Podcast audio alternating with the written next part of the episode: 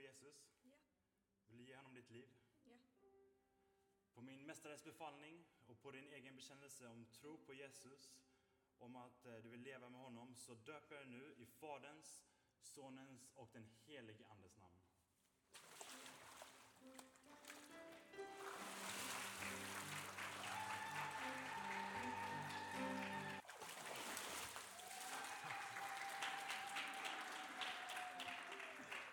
Nu har fyra personer valt att följa Jesus på det konkretaste sättet man kan göra.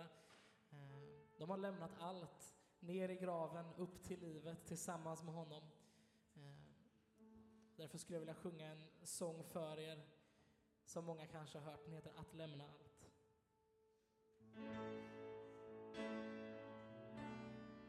Jag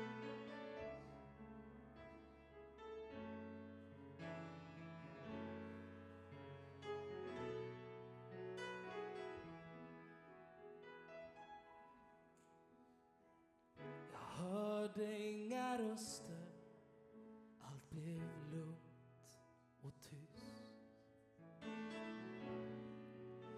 När han såg på mig och sa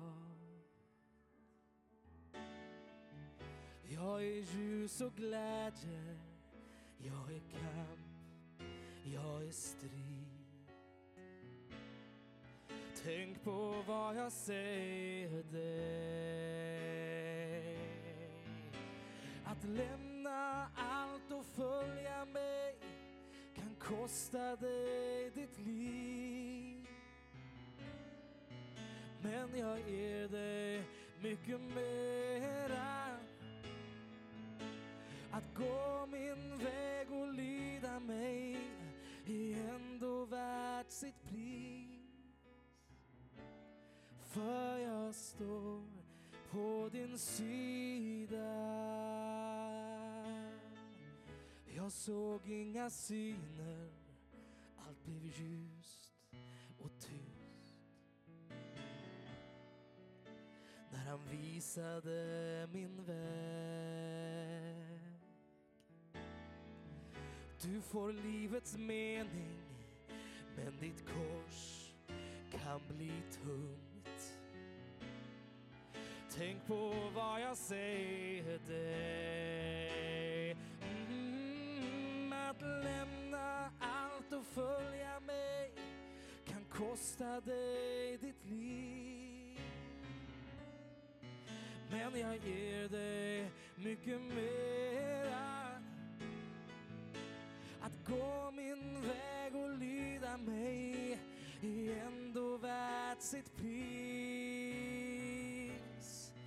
För jag står på din sida.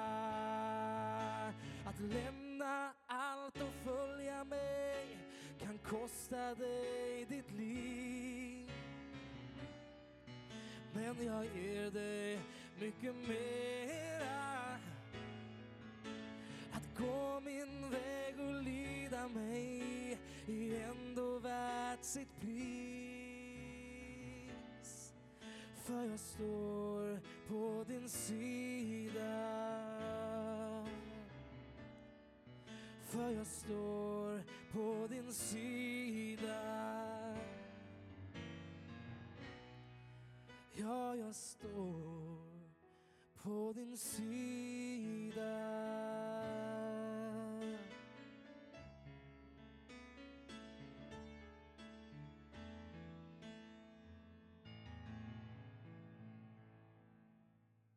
Ja, men så gott att få vara här. Nu hoppas jag att det ska funka med att du förstår vad jag säger. Men det ska inte vara några problem. Eh, det känns väldigt hemma här, ska jag säga på en gång. Det är första gången jag besöker den här församlingen. Det är första gången jag är i centrum av Älvängen. Och eh, det är väldigt gott. Det första intrycket man får när man möter församlingen det är att här är det värme, här är det atmosfär, det är eh, humor, det är viktigt. Det är glädje, det är gemenskap. Ni har en väldigt god anda här i den här församlingen. Så värna den, var rädda om den, för den, i den ligger någonting attraktivt. Den är tilldragande. Så gott att se just dig här. Och jag satt och tänkte här att det är verkligen att pricka söndagen och få vara med här på ett hörn den här söndag förmiddagen. Ett stort tack Anders för inbjudan. Vi möttes nere i Grekland sist. Då stod vi inte med tjock jacka och halsduk utan då var det shorts och, och, och t-shirt och så svettades vi medan vi gick runt och tittade på i Paulus fotspår. Det var en väldigt intressant resa och jag anar någonstans att ni har fått lite, kanske till och med predikningar från den resan. Jag vet inte. Men Rickard Svensson heter jag. Jag är 52 år. Jag är gift med Helen sedan 1993. Vi har tre barn. En som är 27, en som är 12 och en som är 10. Uppvuxen i Skåne, bott där större delen av mitt liv, bortsett några år i Stockholm. Jobbat som pastor, förkunnare eh, på olika sätt. Jag är inne på mitt 32 år nu. Jag började när jag var 20. Så, eh, och just då sedan två år tillbaka så arbetar jag pingstcentralt, pingstnationellt med att stå i kontakt med våra 400 plus församlingar på olika sätt. Så att i min tjänst så ingår det väldigt mycket resande, att möta församlingar, pastorer, församlingsledningar, höra vad som är på gång och liksom finna ut av hur vi på bästa möjliga sätt centralt ifrån kan vara med och backa upp att våra församlingar lyckas i uppdraget. Så är det. Vi har ju en vision för det gemensamma pingst som eh, egentligen är väl en A4-sida minst. Men om man bryter ner den i tre huvudstråk. Funkar det med tolkning? Jag vill bara kolla det. Pratar jag för fort kanske? Am I talking too fast? Yeah, slow down a little bit. Yeah. It feels much better to preach in English. It's more anointed, but we have to take it in skånska. That's how we do it. Well, anyway. um, tre stycken, tre stycken så att säga, meningar som sammanfattar, ska försöka prata lugnt här nu, visionen för pingst som är vårt gemensamma pingst, våra 400 plus församlingar. Det är att vi vill vara kända för vår genuina kärlek till Jesus som människor. Och vi vill för det andra vara en tydlig och respekterad röst i samhället. Och för det tredje så vill vi vara en, en rörelse som aldrig slutar att växa. Där har du det. Så genuin kärlek till Jesus som människor, en tydlig och respekterad röst i samhället och en rörelse som aldrig slutar att växa. Så är det. Jag vill dela några tankar med dig utifrån att det är advent då, någon, en, en, en advents Ja, det är inte bara en adventstext, för man kan ju läsa den även om det inte är helg, advent. Men det är från Jesaja, det nionde kapitlet, och sen dra några tankar därifrån. I Jesaja, det nionde kapitlet.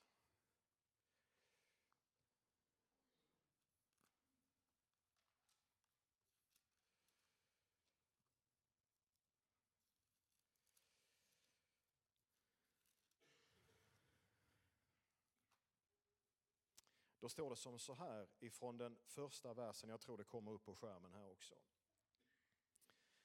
Men det ska inte vara nattsvart mörker där ångest nu råder. Förr i tiden lät han Sebulons och Naftalis land vara föraktat. Men i kommande dagar ska han ge ära åt trakten längs havsvägen. Landet på andra sidan Jordan, hednafolkens Galileen. Det folk som vandrar i mörkret ska se ett stort ljus. Över dem som bor i dödsskuggans land ska ljuset stråla fram. Du förökar det folk som du inte... Du förökar det folk som du, när man blir 52 år så har man svårt att säga slimline bibeln och ändå använder man den. Ja. Som du inte gett stor glädje. De ska glädjas inför dig som man gläds under skördetiden, som man jublar när man delar byte. För du ska bryta sönder deras bördors ok deras skuldros käpp och deras plågares stav som på Midjans tid. Ja, varje stövel buren i stridslam och varje mantel vältrad i blod ska brännas upp och förtäras av eld. För ett barn blir oss fött, en son blir oss given. På hans axlar vilar herradömet och hans namn är under, rådgivare, mäktig Gud, evig far, fridsfurste. Och jag vill, jag vill stanna egentligen i första hand utifrån den första meningen. Och i, i 1917 års översättning, den äldre versionen, två versioner bort, så skrivs den här versen på följande sätt. Dock natt skall inte förbli. Så står det i den översättningen. Dock natt skall inte förbli. Det jag vill säga någonting om den här förmiddagen, det är detta att när Gud kliver in, som vi ser i den här texten, när Gud, när Jesus kliver in i en människas liv, i en situation, då blir det ett skifte. Dock natt skall inte förbli. Det talar om att det blir ett skifte, det är någonting som händer. Det är någonting som blir annorlunda när Jesus kliver in i situationen. Dock natt skall inte förbli. Profeten Jesaja talar ut detta flera hundra år innan Jesus föds i det där stallet. Och det är en profetisk proklamation om det som gäller 2022. Att när Jesus kliver in kan någonting hända, ett skifte sker. Jesu födelse det är ju ett skifte på många plan egentligen.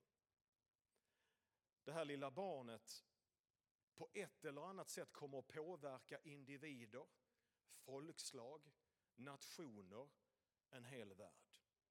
Barnet som föds är, skulle man kunna säga, en gåva till hela mänskligheten. Samtidigt som den här lilla gåvan då kommer utmana på alla plan. Jesus kommer, visar det sig, att utmana politiskt. Han kommer att utmana religiöst. Han kommer att utmana sociologiskt. Han kommer att utmana ekonomiskt. Så det här lilla barnet som föds kommer liksom att skapa friktion hos vissa och glädje hos andra. När man läser julevangeliet så ser man de här herdarna som Bibeln talar om som inte står så där jättehögt i kurs i samhället. De är ute och vaktar sina får och då står det att de får vara med om en kör utan dess like. Änglakör, hur det nu såg ut exakt det vet vi inte. Men Bibeln beskriver att när herdarna där tar hand om sina får, helt plötsligt så öppnar sig himlen på något sätt och de får höra att idag har en frälsare blivit född och det står att de blir glada. När de österländska stjärntydarna kommer och så att säga lägger ner sina gåvor inför Jesus, då gör de det i lovsång och tillbedjan.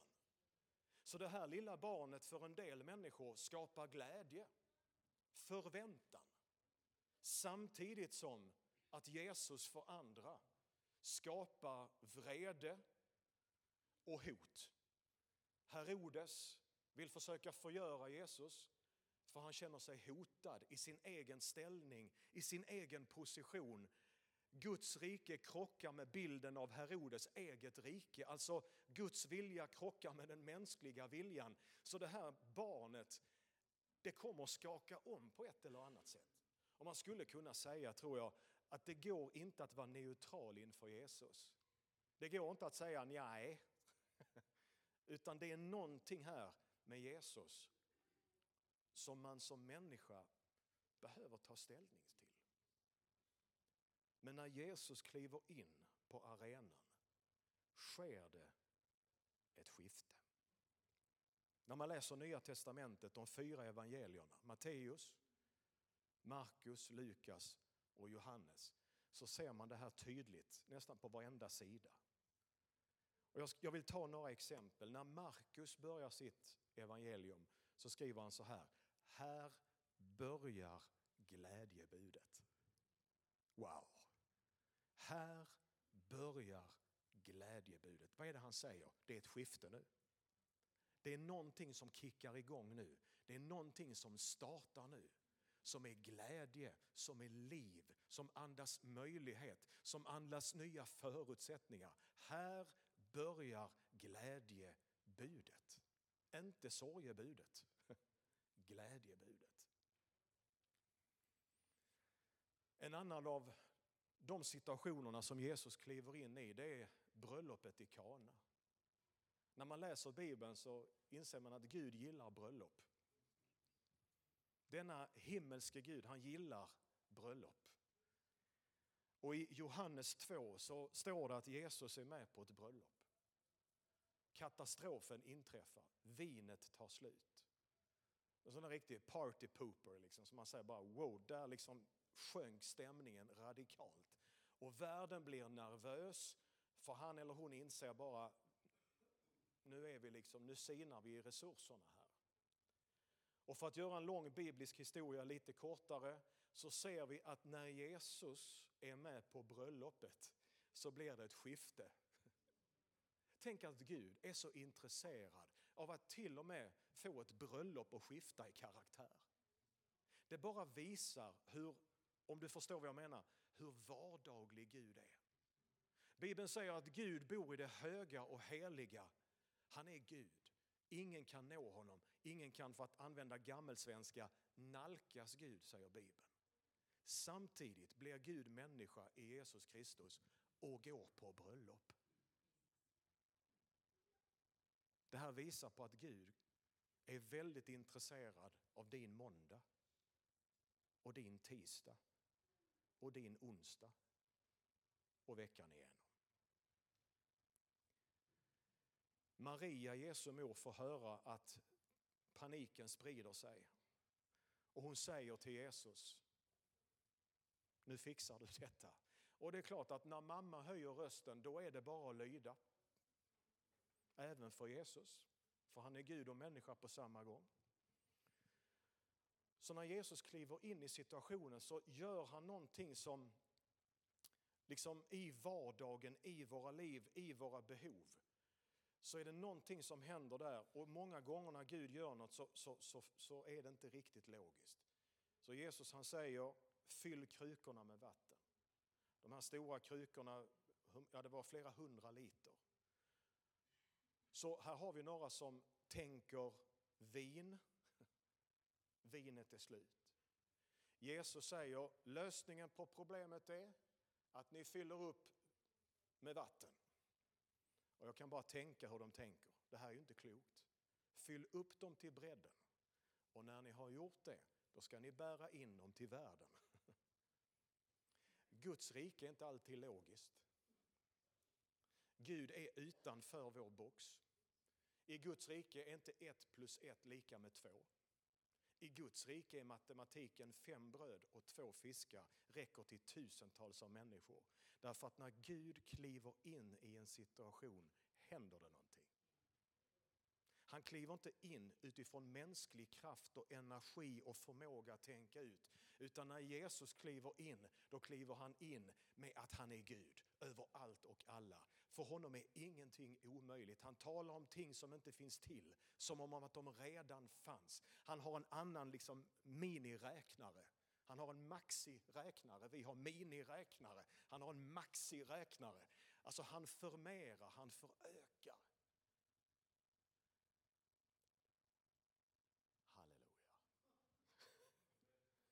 Det som jag brukar säga, där hörde jag ett högt inre halleluja i hela liksom församlingen. Det är inga problem. Sitt tyst och ropa halleluja inom dig, det är bra. När Jesus kliver in blir det ett skifte. Ett, en annan situation när Jesus kliver in det är Johannes det 20 kapitlet. Då står det om att hans lärjungar som har följt honom under tre års tid sitter bakom stängda dörrar, står det. På kvällen den första veckodagen var lärjungarna samlade bakom låsta dörrar av rädsla för judarna. Hör nu. Då kom Jesus och stod mitt ibland dem. Och så sa han, frid vare med er. När han hade sagt detta visade han dem sina händer och sin sida. Lärjungarna blev glada när de såg Herren. Jesus sa än en gång till dem, frid vare med er. Som Fadern har sänt mig sänder jag er. Sedan han hade sagt detta andades han på dem och sa, ta emot helig ande. Wow, vilket bibelord! Och det fina är att det har hänt. Det är inte bara något mänskligt ihopdiktat. Det här har hänt. Här tror jag vi känner igen oss allihop. Ja. För lärjungarna så var det att vi skulle kunna säga krossade drömmar. Man hade förväntat sig någonting stort och luften gick bara ur. Om man försöker sätta sig in i situationen, de har följt Jesus under tre år, de har hört honom undervisa, de har sett honom göra under, de har själva gått på vatten, de har sett döda kliva upp ur sina gravar och så har Jesus undervisat dem om Guds rike. Som, som är liksom som en, som en surdeg som bakas in i tre mått mjöl tills hela degen är liksom genomsyrad. Och så har han sagt, så är det med Guds rike som ni har blivit en del av. De här tolv har liksom under tre års tid byggts upp i sin förväntan. Och nu är allt annorlunda. Känner du igen dig? Jag gör det. Jag har levt i 52 år. Men jag känner igen mig i den här bilden. Krossade drömmar. Man siktade högt. Det blev inte så mycket av det kanske. Och så sitter man där. Och vad är, vad är det som händer med oss när besvikelsen, när såren, när det där slår till i våra liv, nederlaget kanske, någonting vi trodde att vi aldrig skulle göra, men som vi ändå gjorde. Vad händer då? Jo, det är väldigt snabbt till att vi stänger dörren om oss. Och så isolerar vi oss bort ifrån gemenskapen, bort ifrån de andra, för vi vill ju inte längre vara med Rör mig inte, håll dig ifrån mig, jag vill vara här. För jag skäms för det jag har gjort. Jag känner mig misslyckad. Jag känner mig inte lika andlig längre. Eller jag har inte lika mycket tro som andra. Jag duger inte riktigt. Jag vet att jag talar till någon idag. Varför då? Varför kan jag säga så? Jo, för att vi är människor. Allihop. Och lärjungarna sitter här med sina krossade drömmar. De sitter där i fruktan. Och då, precis när de behöver det som allra mest, kliver Jesus in. Och när Jesus kliver in händer något. Dock natt ska inte förbli.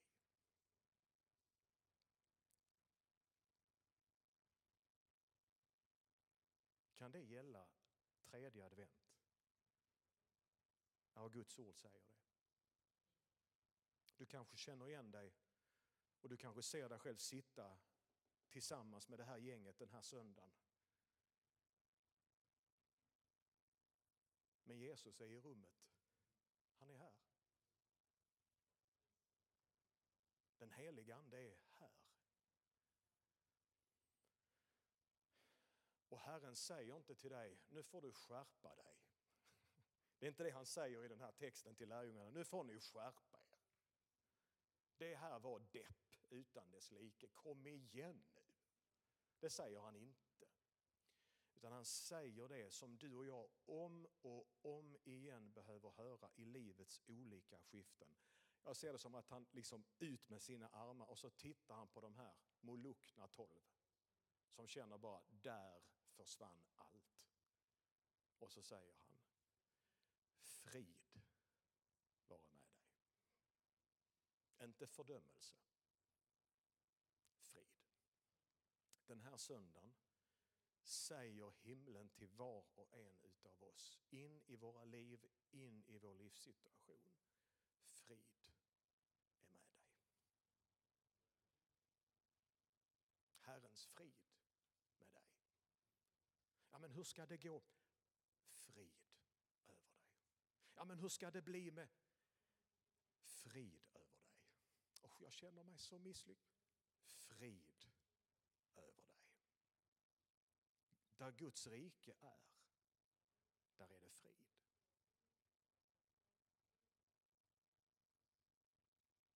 När Jesus kliver in sker det ett skifte för tolv stycken. Och det här att han visar dem sina händer och sin sida, det har ju att göra med uppenbarelse. Det här ordet som man skulle kunna beskriva som att rullgardinen går upp. Det har funnits där hela tiden, men vi av olika anledningar ser inte. Men när Jesus visar sina händer och visar vem han är, då står det, då blev lärjungarna glada när de såg Herren. Och den här söndagen, det här kan man inte riktigt förklara logiskt, men den här söndagen så är den helige ande här, den tredje personen i gudomen, för att öppna dina och mina inre ögon, våra tankar, våra sinnen. Att poletten trillar ner och så inser vi den här söndagen, han är Gud. Han har koll på grejerna. Jag vilar i hans händer. Gud har en väg. Amen. När Jesus kliver in sker det någonting. Likadant, två exempel till. Likadant de här lärjungarna som är i samma situation men det är bara det de har grottat ner sig i ett samtal med varandra på väg till Emmaus. Och de är så inne i vad som inte blev att de inte till en början med ser vad som är. Där hamnar vi ibland. Vi är så inne i vad som inte blev att vi inte ser vad som är. Och de här två lärjungarna går och resonerar med varandra och ett, tu, tre så kommer Jesus och kliver in. Och så står det i Lukas 24 att Jesus slår följe med två stycken deppiga lärjungar. Och här får vi liksom en introduktion i hur vi, hur vi är rent psykologiskt som människor. De här lärjungarna börjar prata med Jesus om Jesus. Det är rätt intressant. De pratar med Jesus om Jesus. Och det som kommer fram i den här texten, det är också någonting som drabbar oss ibland. Det är de här förväntningarna som inte blir. Vad är det ibland som gör att vi blir besvikna i våra liv? Den här texten talar om det för oss. Vad är det som gör att man kan bli besviken på en förälder, en släkting, en pastor, arbetskamrat, nära vän? Vad är det ibland som gör att vi blir besvikna på människor? Jo, det är för att våra förväntningar på dem har inte mötts.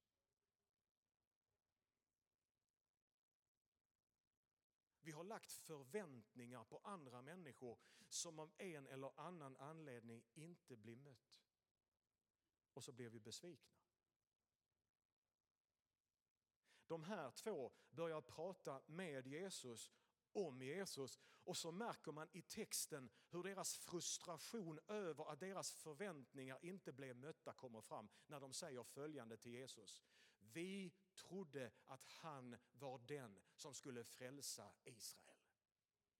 Alltså de hade tagit sin egen förväntan på vad Gud skulle göra och lagt den på Gud. Och när Gud inte riktigt lirade efter den förväntan, då blev de bara, vad är detta? Ibland är det så att Gud inte riktigt verkar göra som vi tycker att han ska göra. Och för de här lärjungarna så blev det en frustration. Vi trodde att han var den som skulle. Känner du igen det? Jag trodde att han, min chef skulle. Eller att pastorn skulle. Eller att mor skulle. Eller att farmor skulle. Alltså förväntningarna vi lägger på varandra. Och så kommer Jesus in i deras värld. Och så avslutas sammanhanget med att de sitter där hemma och ska käka på kvällen. Och då står det att Jesus han bryter brödet och det är ju en bild på nattvarden. Och jag tror att de där ser Jesu händer och då händer något. För när Jesus kliver in händer det någonting. Och då får de hoppet tillbaka. Den här söndagen kan du få hopp tillbaka. Kan få glädje tillbaka. Den här söndagen kan jag få frimodighet tillbaka. Den här söndagen så kan skammen läggas åt sidan och frihet komma. Därför att Jesus är här och vill möta med en liten människa.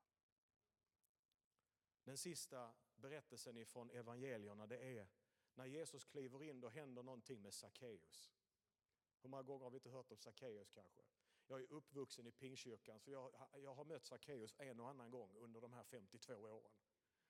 Och det är bra, han har mycket att lära oss om hur vi funkar som människor.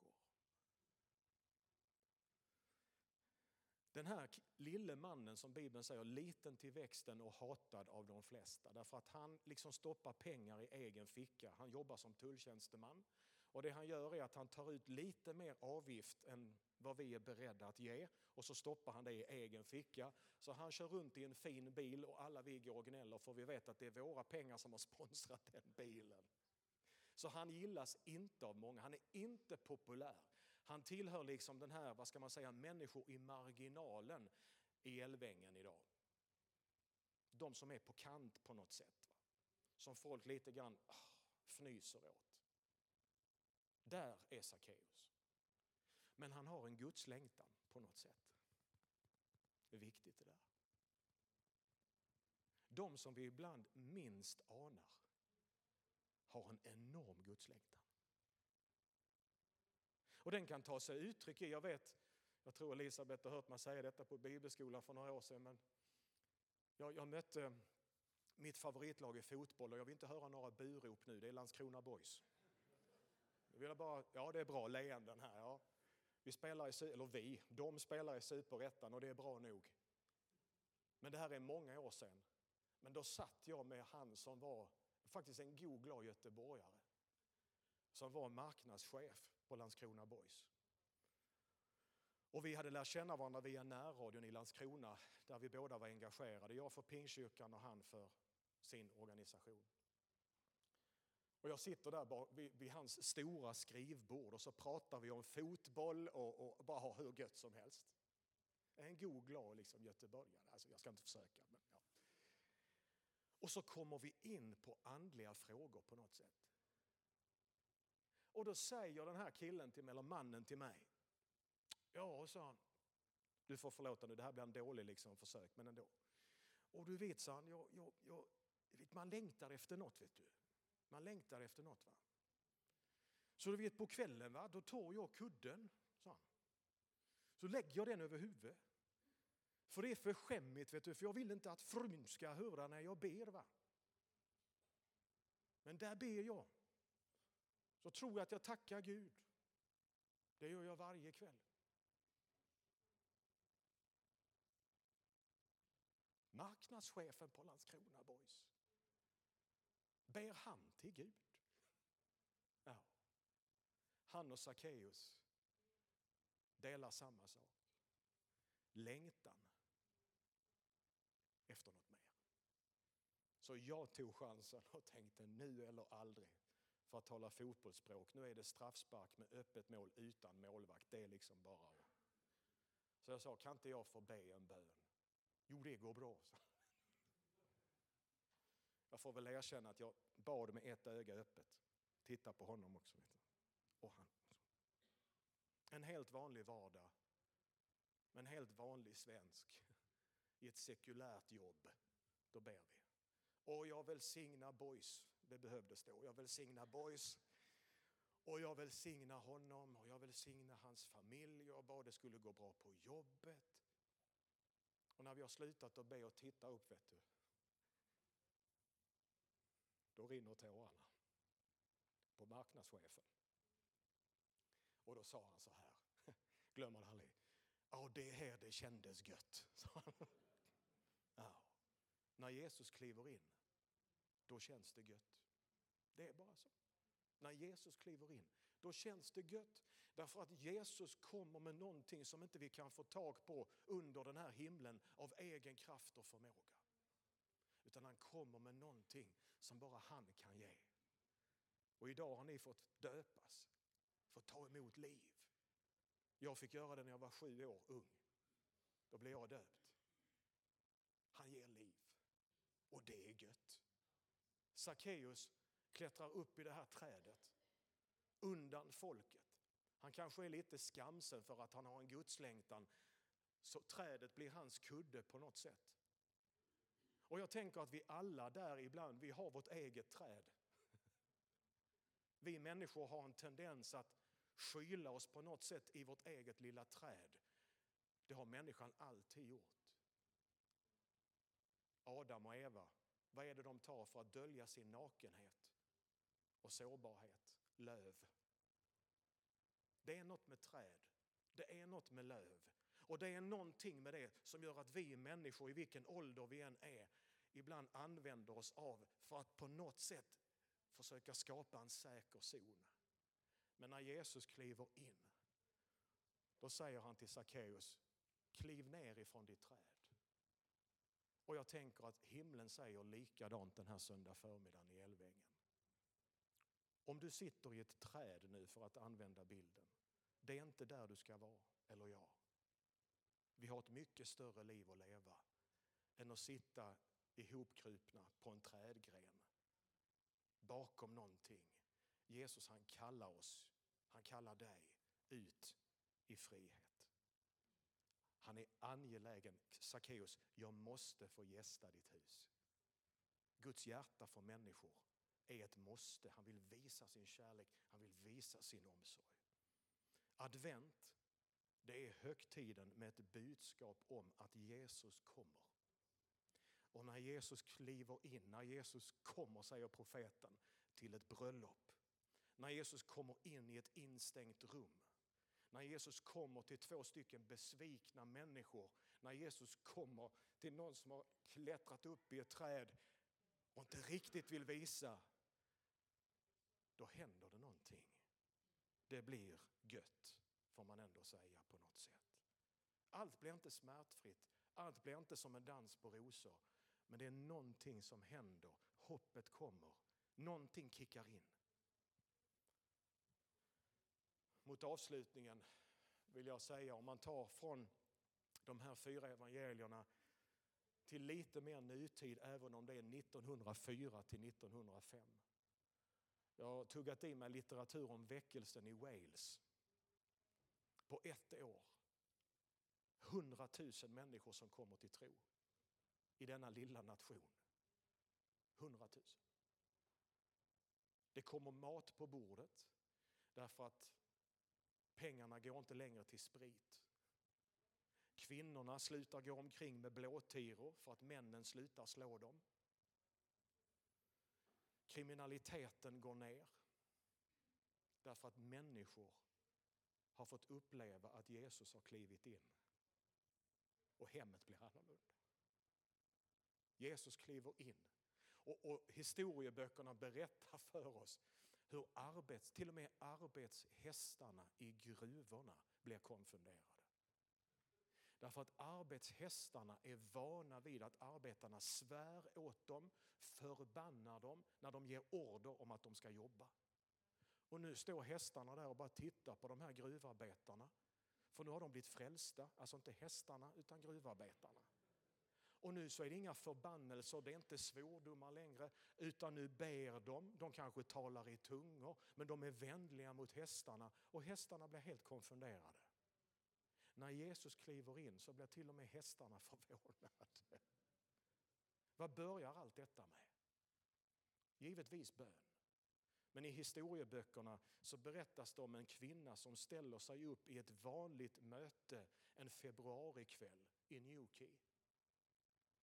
Pastor Jenkins har sagt, är det någon här som har ett vittnesbörd? Och då blir det helt tyst i lokalen. Och han frågar igen, är det någon som har något att säga? Då reser sig en ung kvinna upp. Och så säger hon följande.